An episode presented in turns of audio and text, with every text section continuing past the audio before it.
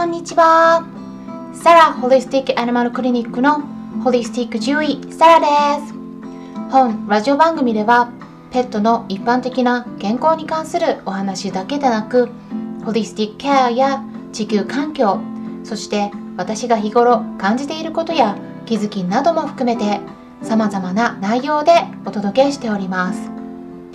今回は飼い主さんからのご質問をいただきましたのでお答えしていきたいと思います。えっとですねこちらは随分前にスタンレー FM におけるラジオ番組のコメント欄に記載していただいたようなんですが、うん、コメントに関しては通知が来ていなくて気づくのがだいぶ遅くなってしまいました。申し訳ございません。そのまま読ませていただきたいと思います。こんにちは。ためになるお話ありがとうございます。2点質問です。ペットフードと肉や野菜を混ぜることでそれぞれの良いところを掛け合わせられるということですがペットフードの利点は手軽に用意できるということですか？栄養面でもバランスが良いといったメリットもあるんですか？あと質の良い睡眠のためにはやはり犬は人間とは別の部屋で寝かせた方がいいですか？特に僕と娘は寝相も悪いしいびきもうるさいのでその方がいいのかなと思い点々ということなんですがまずペットフードに関してお答えしますとそうですね。ペットフードの場合は総合栄養食であれば、うん、栄養バランスの基準がアメリカでや日本であれば AFCO AAFCO 米国飼料検査官協会とかあとヨーロッパであれば FEGIAF フィディアフと呼ばれる欧州ペットフード工業会連合が発行している栄養ガイドラインの基準を満たしているということになるので基本的には必要な栄養素の基準を満たしているので安心して与えられるというメリットがあります。でもペットフードにはどうしても添加物や発がん物質などの体にとって不要なものが多く含まれています。酸化防止剤など何も添加していない場合では開封した後の酸化の問題が出てきますので日持ちさせるのであれば酸化防止剤っていうのは必ず必要です。酸化したフードを与えると炎症の引き金になりますしドライフードは何よりも長い期間保存させるために乾燥していますのでそういった食事だけを毎日与え続けるということは、うん、私はおすすめしていません。でも完全に手作り食にすると今度はバランスを調整していくことが難しくなってくるんですよね、うん、そのためペットフードにお肉や野菜をトッピングしてみるっていう方法を使うとそれぞれのいいとこ取りができます。ペットフードの利点は手軽に利用できるということと長期間保存できるという点もあります。消費期限を確認していただければわかるかなと思うんですが開封しなければ何ヶ月も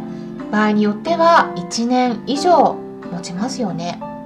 なので災害対策としてもペットフードを保存しておくと安心です。あとはやっぱりたくさんの動物を保護している場合簡単に栄養バランスの整ったフードをたくさんの子に与えられるというメリットもあります。まあねあの何頭もいたら1頭ずつそれぞれの個別の体調に合わせて食事を手作りしていくっていうことは、うん、時間的にも金銭的にも負担が大きいものです。そのためペットフードは絶対に良くないということではなくその場その場の状況に合わせてうまく使い分けていくのがいいのではないかなと感じているところです。でペットフードの選び方については YouTube チャンネルの方でいろいろと公開しています。ペットフードシリーズということでプレイリストがあるのでそちらを見ていただくとパート1からパート10まで10回分の内容が聞けるようになっています。それぞれのタイトルをお伝えしますと1回目がペットフードの選び方。これが一番人気の動画になるんですけれども、うん、一番基礎的な内容になりますね。で2回目が原材料の見方について、まあ、例えば〇〇ミールとか注意した方が良い原材料の用語についてお伝えしています。すいませんもしかしたらちょっとね叫び声が入ってるかもしれないんですがお外のちょっと女の子がなんか遊んでいるようで入っていなければいいなと思うんですけれども、え続きをお話しします。えっ、と3回目がペットフードのランキングや口コミについて。多くの方が気づいていないランキングサイトの盲点について解説しました。そして4回目が日本産ペットフードについて。これも多くの方が気づいていない点になるんですが私が日本産フードをあまりおすすめしていない理由について解説しました。そして5回目が魚の原材料について。魚を与える場合はできるだけ新鮮なものを与えるようにした方がいいというお話です。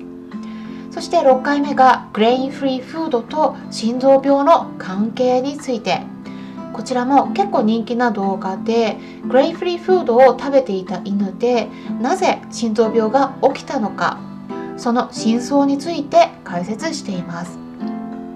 そして7回目がドライとウェットフードどちらがいいというテーマですね。もう結論から言うと、まあ、私の場合は、うん、状況によっては変わるんですけれども多くの場合では、うん、大体ウェットフードをおすすめすることが多いです。でその理由についてもお話ししています。そして8回目がペットフードの添加物は避けた方がいいというタイトルのもので具体的に有名な添加物についてなぜ避けた方がいいのかどう解釈したらいいのか解説しています。そして9回目がペットフードと手作り食どっちがいい？という内容についてですね、うん、私はうちの猫には手作り食を毎日与えているんですが、うん、どうしてそうしているのかその理由について知ることができます。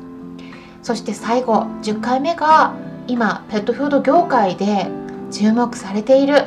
昆虫入りペットフードについてですね。あのこれは私の中で一番面白い内容だったんですがなんかもう意外なことに一番人気のない動画になりました。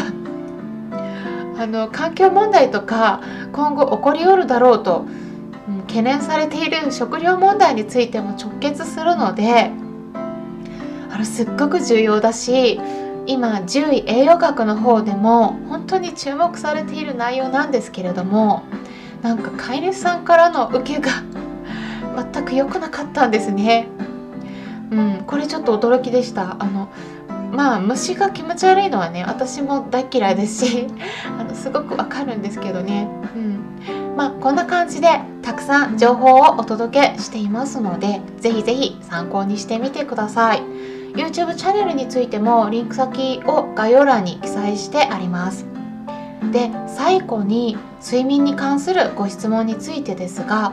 体のことを考えると飼い主さんとワンちゃんの寝床は、うん、別々の方がいいんですがワンちゃんの方が飼い主さんと一緒にいたがるんではないかなと思うんですがこの辺りいかがでしょうか？やっぱりね甘えん坊な子が多いですからね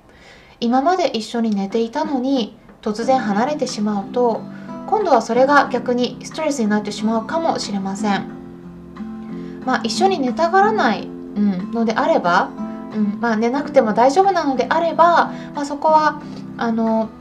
うん、あの話していいと思うんですけれどもただ、うん、もし一緒に寝たいっていうことであれば、まあ、そこは無理に話さなくてもいいと思います。ただしワンちゃんが病気になった場合、うん、いびきで起こしてしまったりとかね、うん、何か物音とかで起きてしまうような場合は体がちょっとしんどくなってくるのでできるだけ起こさないような環境に設定してあげた方がいいです。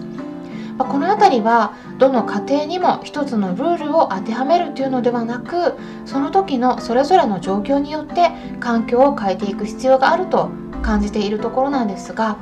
少しでも参考にしてもらえたら嬉しいです。うん、で今回はペットフードへのトッピングや睡眠の質を高める方法などに関するご質問にお答えしていきました